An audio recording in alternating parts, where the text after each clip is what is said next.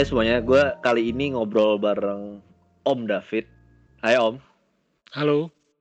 Jadi gue tuh rencananya pengen ngobrol tentang profesinya Om David. Jadi sekarang aktif pelatih futsal ya Om ya? Iya, aktif jadi pelatih futsal.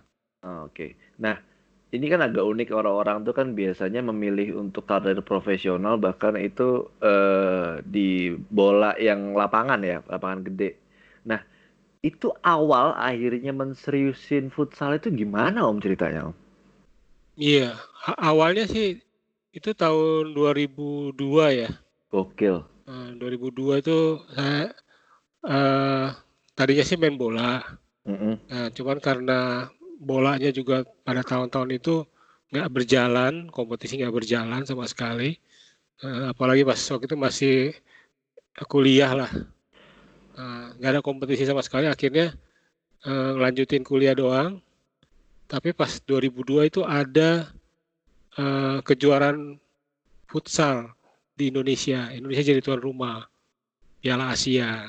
Oke. Terus nonton, terus tertarik. Ini mainnya di dalam ruangan, cuma 4 pemain, 1 kiper gitu. Nah, karena tertarikan itu akhirnya, terus nggak lama dari situ ada kompetisi, ikut turnamen yang sama seperti itu, futsal. Kita belum tahu namanya futsal waktu itu, cuman ikut aja, join, dan peringkat 2. Lalu di tahun 2005 kita diketemuin sama temen yang kerja di, si bosnya ini jadi ketua futsal Indonesia, Badan Futsal Nasional. Oh, kayak PSSI-nya gitu ya Om ya? Iya, kayak PSSI-nya. Jadi dia di bawah PSSI. Oh gitu, oke.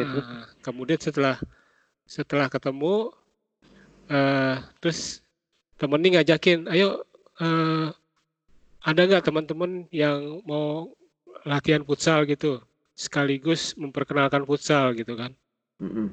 Akhirnya udah, kita kebetulan kan saya ditinggal di Tanjung Priuk, kita bawa satu tim untuk latihan futsal. Latihannya di Jakarta Selatan gitu. Oh, di mana Tom? Di GOR Simpruk Pertamina. Oh, Simpruk ya, gede sih, lumayan sih, bagus sih itu ininya. Iya. Nah, di situ kita dilatih sama ex pemain timnas dulu, penjaga gawang Pak Yudo Hadianto. Terus dikenalin tuh main futsal tuh kayak apa. Karena kan yang kita waktu suruh datang suruh pakai sepatu cats gitu kan. Oh, terus ternyata dikasih tahu bolanya seperti apa, bentuk lapangannya bagaimana, peraturannya apa saja gitu kan. Nah, kita latihan tuh dalam waktu hampir sebulan.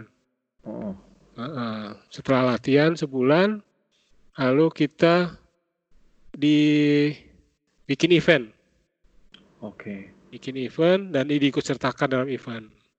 Itu. Oh, dan akhirnya akhirnya memutuskan buat serius lah ya sejak saat itu di futsal. Nah, gue nggak tahu ya Om, maksudnya pertimbangan lu Om beralih kan, sebenarnya pemain bola lapangan berarti ya sebelumnya ya. Iya.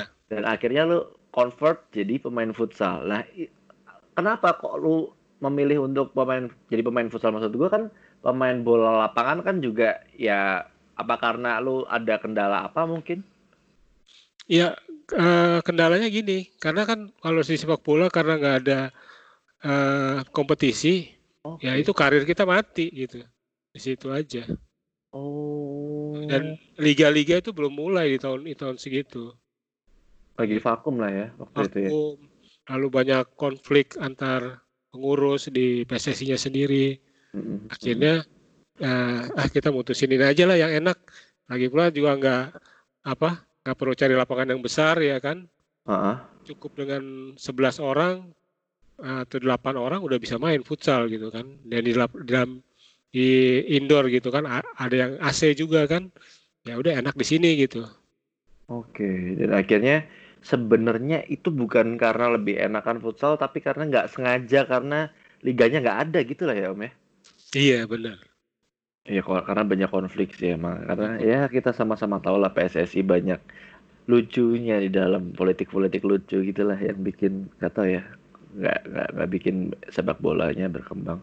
Nah, akhirnya kan lu memilih buat berkarir serius. Nah, emang ketika lu berkarir serius itu emang cita-cita dari kecil pengen jadi pemain bola profesional kayak siapa gitu atau gimana, Om? Iya sih, dari kecil sih emang ingin jadi pemain profesional. Ya, maksud gue tuh jarang ya, maksudnya ketemu orang yang memang cita-citanya benar-benar dari kecil itu jadi pemain pro gitu loh. Maksudnya berarti lu dari kecil udah pengen banget, udah kayak ibaratnya ya udah itu pingin kepinginan gue jadi pemain pro bola apapun itu. Dan berarti kan lu punya semacam apa ya, figur yang benar-benar lu idolain tuh, Om, waktu itu siapa, Om? Kalau figur mungkin kalau di Indonesia sih karena waktu itu gue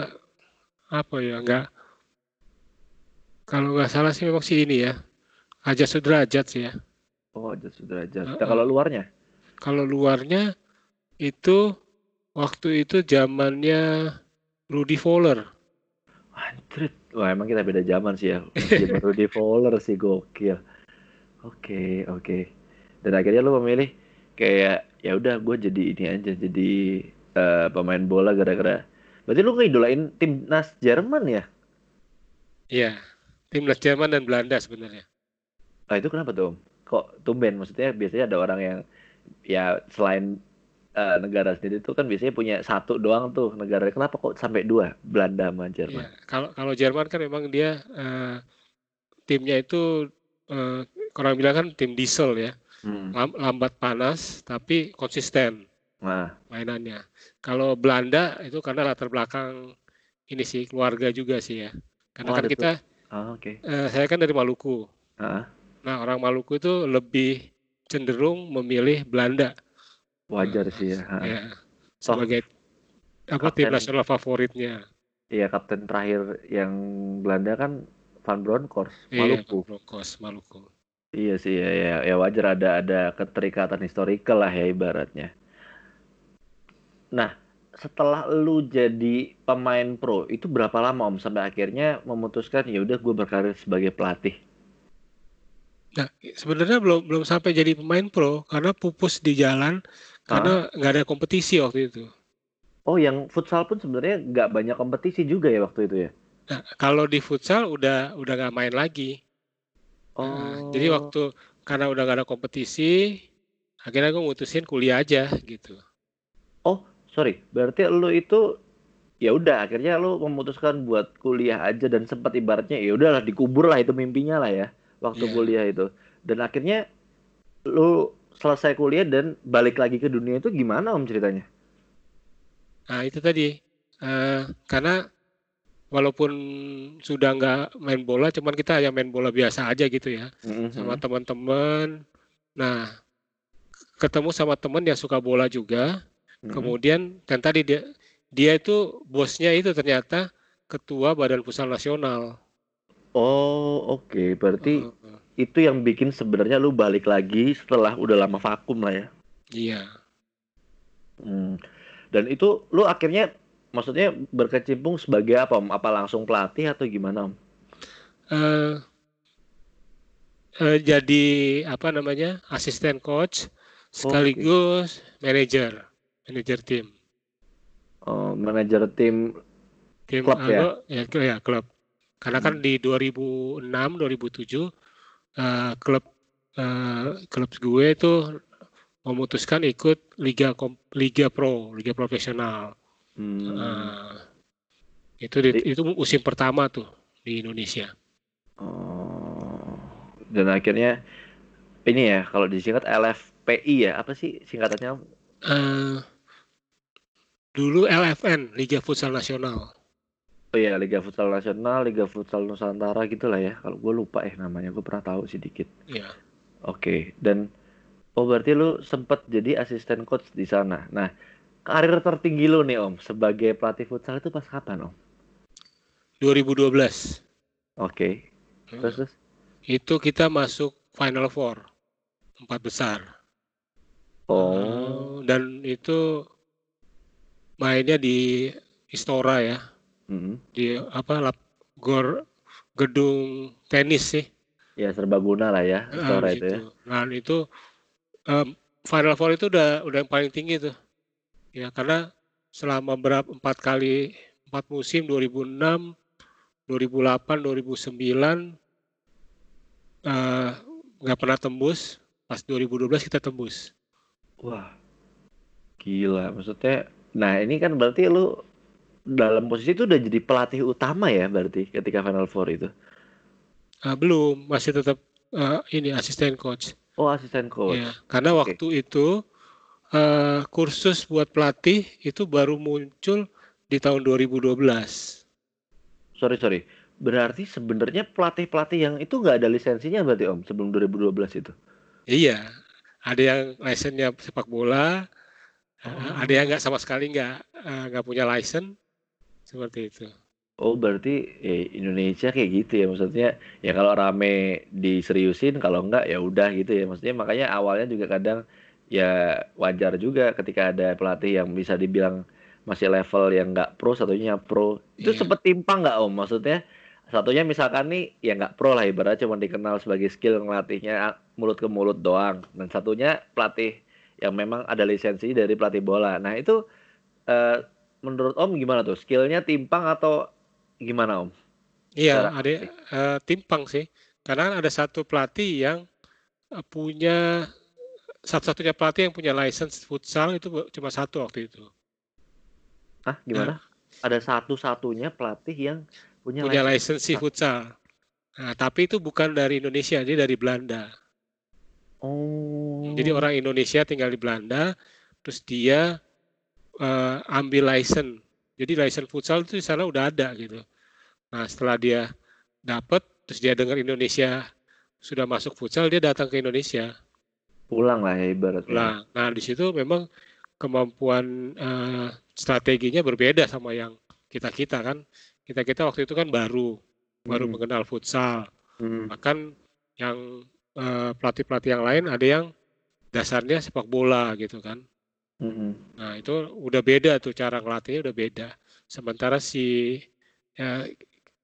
pelatih yang satu ini udah punya pengalaman gitu, dan itu yang membuat kelihatan banget sih jurangnya ya, antara tim yang bagus sama yang tim yang belum sama sekali tahu futsal, itu kelihatan banget tuh. Terutama dari skor golnya. Iya karena kalau skor futsal banyak lah ya, nggak kayak bola lapangan ya. Iya. Dan ya gue nggak tahu apa maksudnya ketika liga ini berjalan, kan ini jarang didokumentasi ini Om, berarti kan secara komersil nilainya juga tidak lebih bagus daripada yang bola lapangan. Nah gue penasaran secara finansial kondisi liganya gimana Om, apakah gue nggak tahu cukup atau lebih kayak suffering orang-orangnya apa gimana Om? Nah gue ini kan liga ini udah 12 musim ya kalau nggak salah.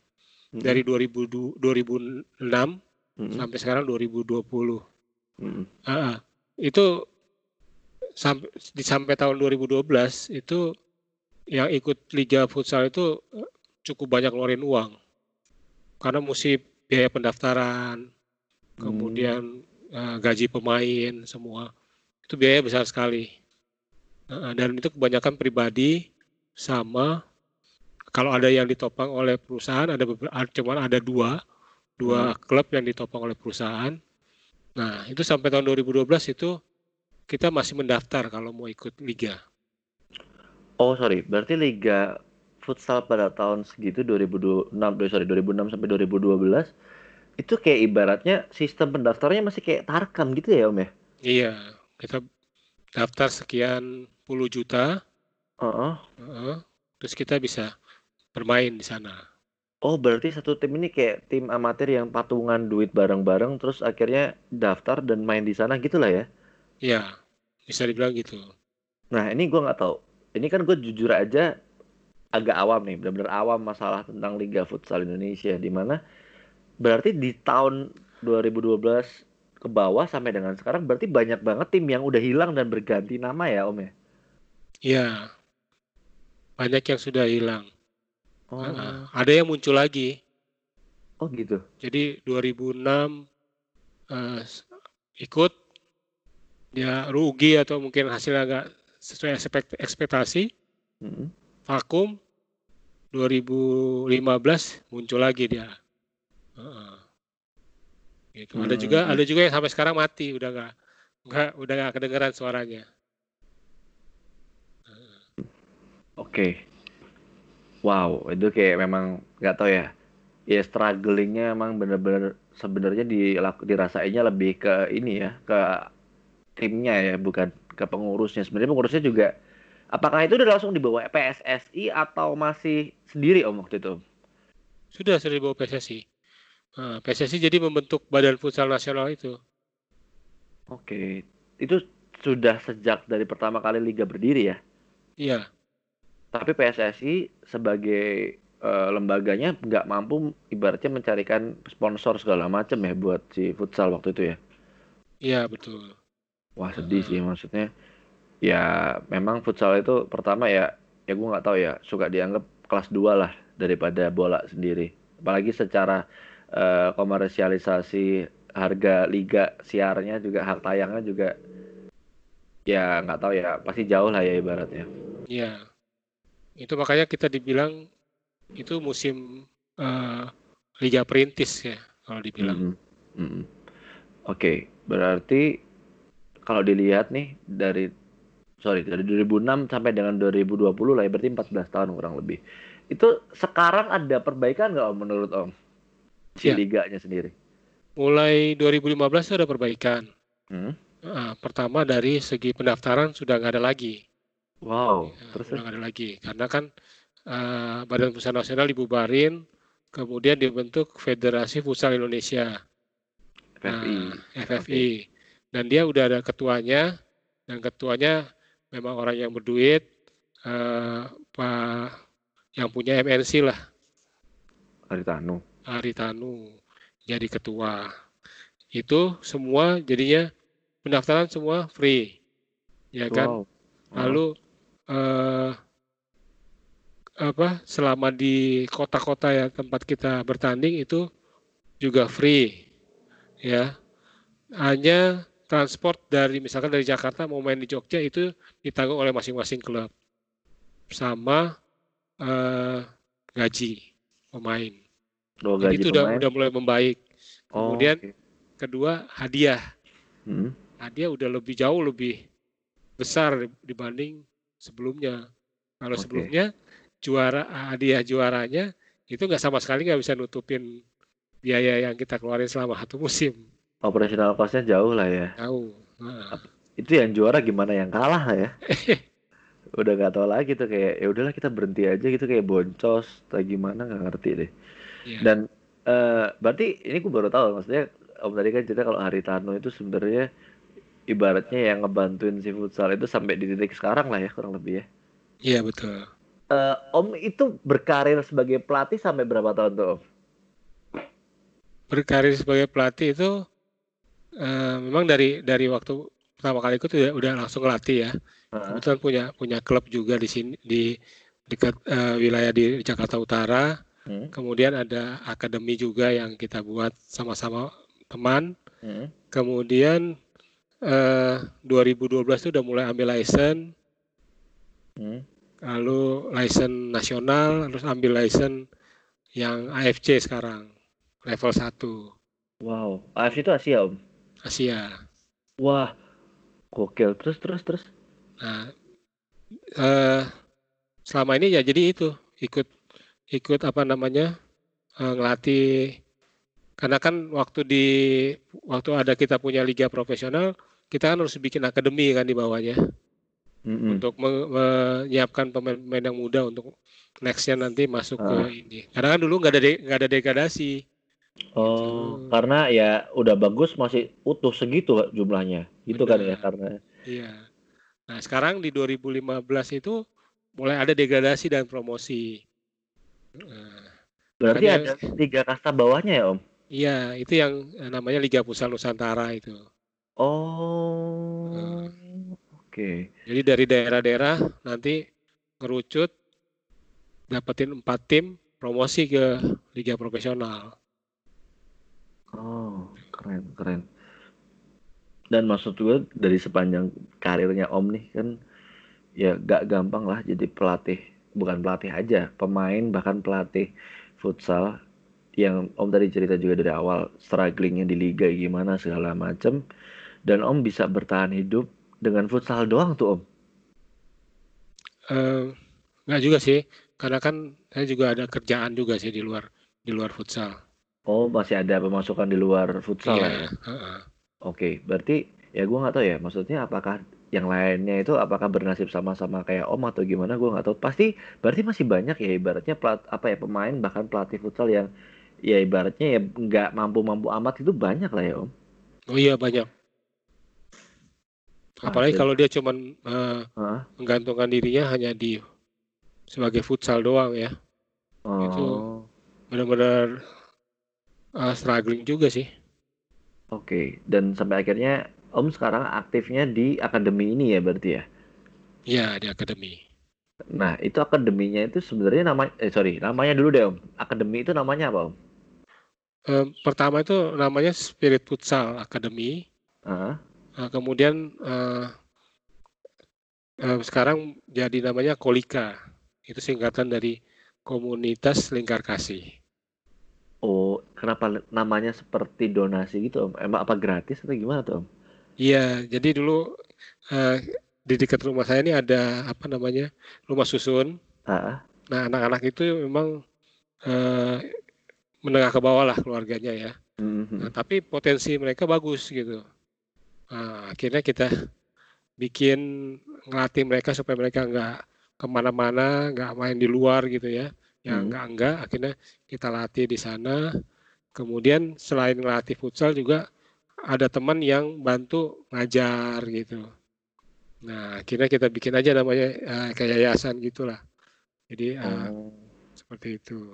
Nah, oke, gimana? Nah, kalau yang pertama itu yang Spirit Futsal Academy itu, ya, karena dulu gini, cerita dulu ya, dulu kan orang nggak kenal futsal ya. Iya. Cuman taunya yang tahu cuma Jakarta doang tuh, orang Jakarta sama orang Bandung. Nah, terus gue bikin namanya spiritfutsal.com website. Okay. Itu portal futsal pertama dan terbesar lah di Indonesia. Masih ada tuh? Udah almarhum. Waduh, terus. Nah, disitulah gue sambil ngelatih, sambil ikut kompetisi, bikin artikel untuk ngasih informasi tuh ke daerah-daerah tuh tentang futsal. Bikin Facebooknya, bikin macam-macam sampai sekarang. Ya cuman karena memang dana juga sih yang bikin, karena sendiri ya, cuma berdua deh.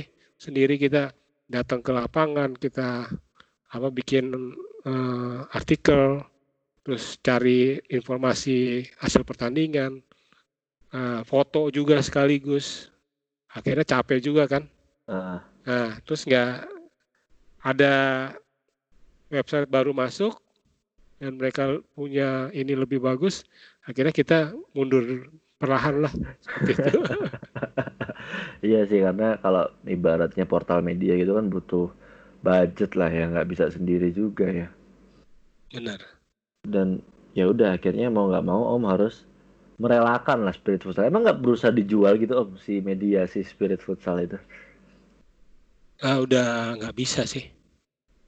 Oh, emang nggak ada pangsa pasarnya lah ya waktu itu ya? Iya, gede juga ya. Bener, nggak gede juga. Bahkan yang sekarang ini pun dia harus joinan sama apaan gede gitu beritanya. Oh, oke. Ya berat sih.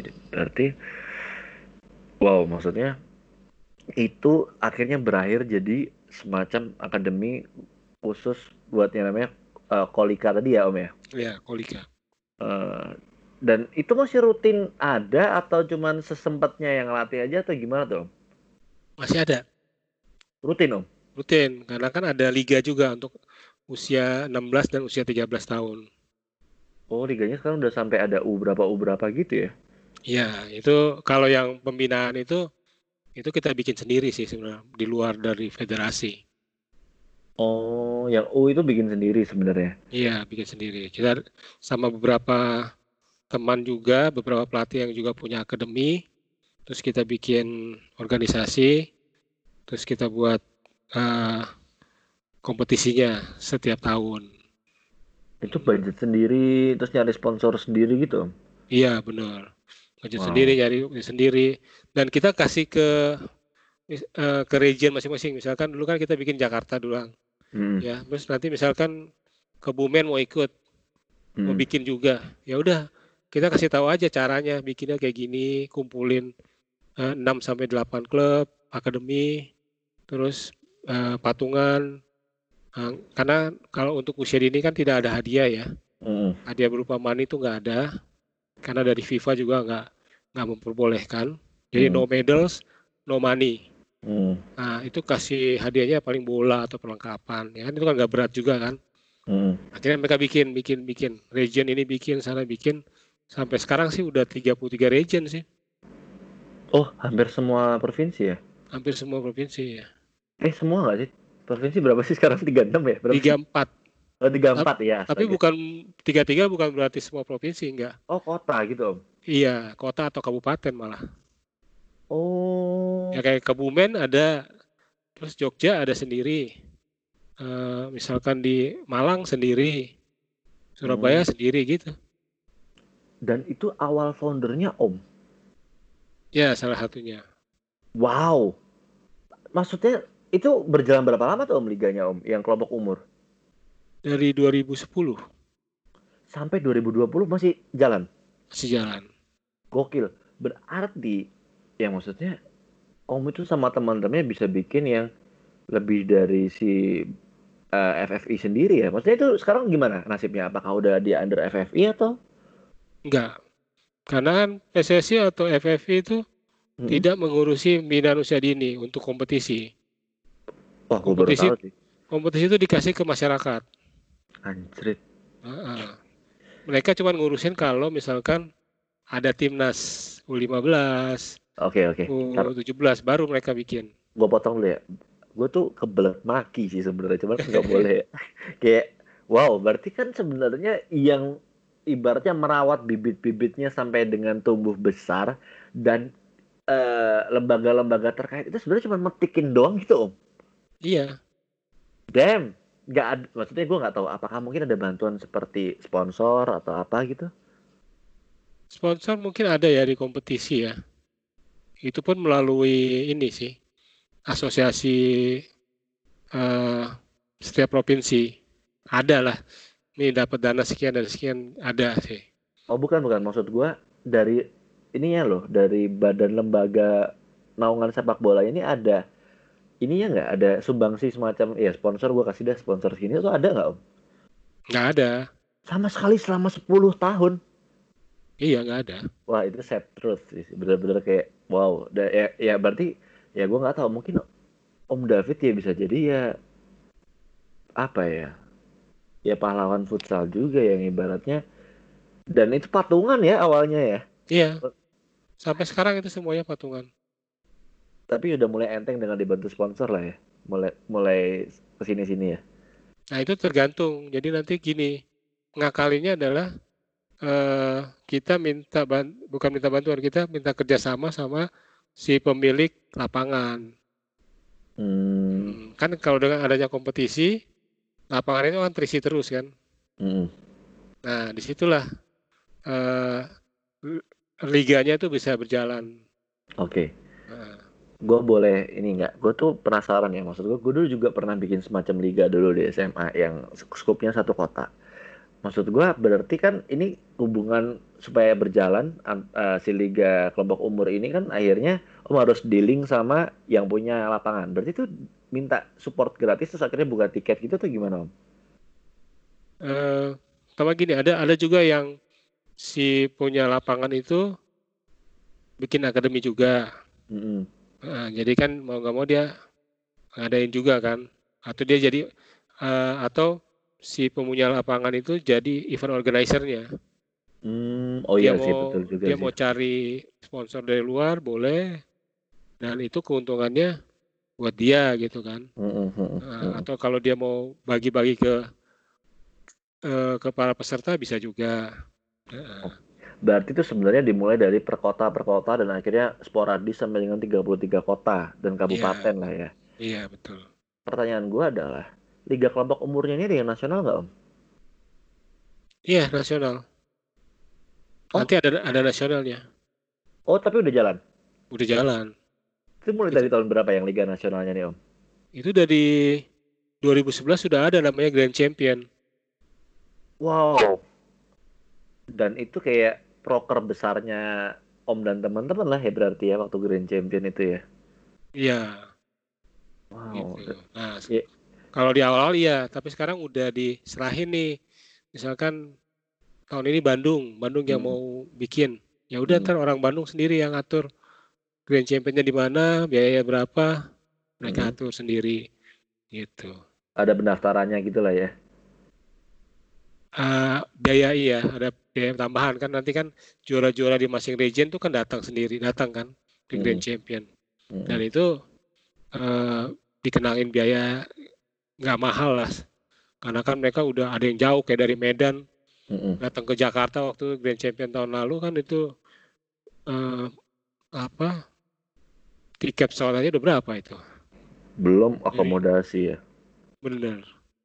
Wow. Dan ya berarti ya mungkin yang bapak-bapak yang atau siapapun yang ada di PSSI atau FFI ya moga-moga dengerin ya, maksudnya liga-liga kayak gini gue yakin kok sebenarnya banyak duitnya mereka itu, Om. Maksud gue kenapa ya kok sebegitu nggak mau support si liga KUA? Nggak ada larangan juga dari FIFA anyway kan? Nggak ada. Memang nggak peka aja hatinya sepertinya, Om. Ya udahlah, maksud gue ya sebenarnya meskipun liganya udah lumayan stable ya yang kelompok senior, tapi sebenarnya kan nggak bisa berjalan gitu aja kalau kelompok umur yang dari kecil ini nggak juga disupport sebenarnya kan. Iya, betul. Dan ya gue nggak tahu supportnya kan jadinya semacam sukarela gitu, berarti kan benar-benar orang yang berkecimpung di situ ibaratnya udah pakai hatinya, kalau nggak ya nggak jadi aja nih penerus bangsa yang futsal ini. Iya, makanya kebanyakan yang punya akademi ini orang-orang yang luar biasa sih kalau dibilang. Ya, apalagi yang di daerah-daerah itu luar biasa banget. Mereka bikin di daerah terus berharap ada Grand Champion ya kan. Bawa anak-anaknya, misalkan dari Papua lah, ada yang dari Papua itu kemarin juga itu datang ke Jakarta untuk bawa anak-anak, dan itu buat mereka jadi kebanggaan gitu. Ya. Dan mereka memikirkan bahwa anak-anak ini punya potensi gitu. Iya. Dan mereka ingin memperlihatkan kepada orang nih di Papua nih ini nih pemain yang bagus-bagus seperti ini gitu. Ya itu keren banget sih. Oke, Om, terakhir nih. Gue penasaran, maksudnya ada nggak kira-kira pesan atau apapun itu yang pengen disampaikan buat ya mungkin tentang gimana caranya memajukan dunia futsal Indonesia ini, Om? Ya, mungkin ini kompetisi itu mesti diperbanyak ya, nggak hanya di kasta tertinggi juga. Ya kemarin sih kita mengharapkan ada kasta kedua lah istilahnya, kalau liga primer di bawahnya ada championship-nya lah ya. Nah, kenapa begitu? Karena kita punya banyak sekali pelatih ya. Kalau menghasilkan banyak pelatih tapi nggak ada kompetisi ya percuma juga kan. Seperti itu. Nah itu yang kita harapkan dari federasi untuk datang ke bawah untuk lihat itu, dan juga ini hasil dari pembinaan usia dini ini, karena setelah usia 16 tahun itu nggak ada kompetisi tuh ke atasnya. Oh, sampai ke atas. Jangan sampai. Sorry 13 iya, sampai ke atas berarti kosong, Om. 16 ke atas kosong. Oh, 16 ya. 16 ke atas itu kosong berarti ya. Kosong, nggak ada kompetisi. Muncul langsung Liga Futsal Nusantara yang pakai usia 23 tahun. Wah, 7 tahun bisa nganggur ya, bisa jadi. Bener. Mungkin dia yang awalnya semangatnya masih tinggi atau skillnya masih tinggi, terus tiba-tiba bisa jadi demotivasi karena hal-hal kayak gitu dong berarti, Om. Iya, sayang kan? Sayang banget sih, udah dididik dari kecil soalnya kan. Dan jadi gini, jadi setelah 17 tahun dia nggak ada motivasi untuk ke depan, tidak ada kompetisi ya kan. Lalu liga cuma dibatasi sampai 23 tahun. Nah, orang yang udah lewat usia 23 itu akhirnya demotivasi juga karena nggak ada kegiatan lagi. Kalau dia mau masuk ya dia harus masuk liga profesional. Liga profesional berapa tim? Cuman 16 tim. Dikit juga nah, ya. Dikit juga. Makanya kemarin kita desak untuk minta bikin kompetisi di bawahnya ada lagi. Iya. Supaya yang usia-usia itu masih usia emas juga kan, 23 tahun ke atas. Itu bisa ada sarana, ada klub yang bisa, ada kompetisi yang mereka bisa tampilkan lagi gitu. Ya mungkin kata penutup gue ya paling ya thank you ya buat Om Daniel yang memang sudah menyiapkan tenaga dan segala macam waktu bahkan uang ya Om ya buat membesarkan bibit-bibit futsal Indonesia yang mungkin banyak kekurangan ya, perhatian dari pemerintah, dari federasi juga nggak pernah bahkan ya turun ke bawah Om ya. Iya. Wow. Jarang lah mereka bilang. Oke. Ya wes Om, thank you banget ya udah mau ngobrol, gue baru ngerti dan wow itu benar-benar perjuangan yang susah sih ya jadi lo Om. Tapi kalau udah seneng kita nggak masalah sih. Setuju. Memang kalau udah kayak passion atau pakai hati lah ibaratnya, ya sesusah apapun itu ya udah biasa aja gitu ya jadinya ya. Nggak terlalu dirasain susahnya tapi senangnya dapat. Berarti kebanggaan lu ibaratnya ketika lu punya atau mengenal salah satu yang dari kecil lu didik terus udah jadi gede bagus itu seneng banget ya berarti Om ya? Oh iya seneng banget. Jadi kalau kita lihat mereka jadi pemain timnas gitu kan, atau pemain liga itu seneng banget. Wow, ya udah sih ya thank you banget Om David sekali lagi buat jasanya tentang futsal dan udah mau ngobrol pasti sama gue.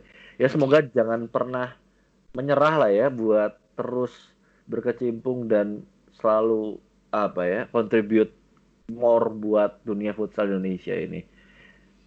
Oke. Ya wis. Thank you semuanya buat yang udah dengerin kita. Jangan lupa dengerin podcast gue yang lain. Stay safe, stay clear. Ya jangan mati aja. Bye bye.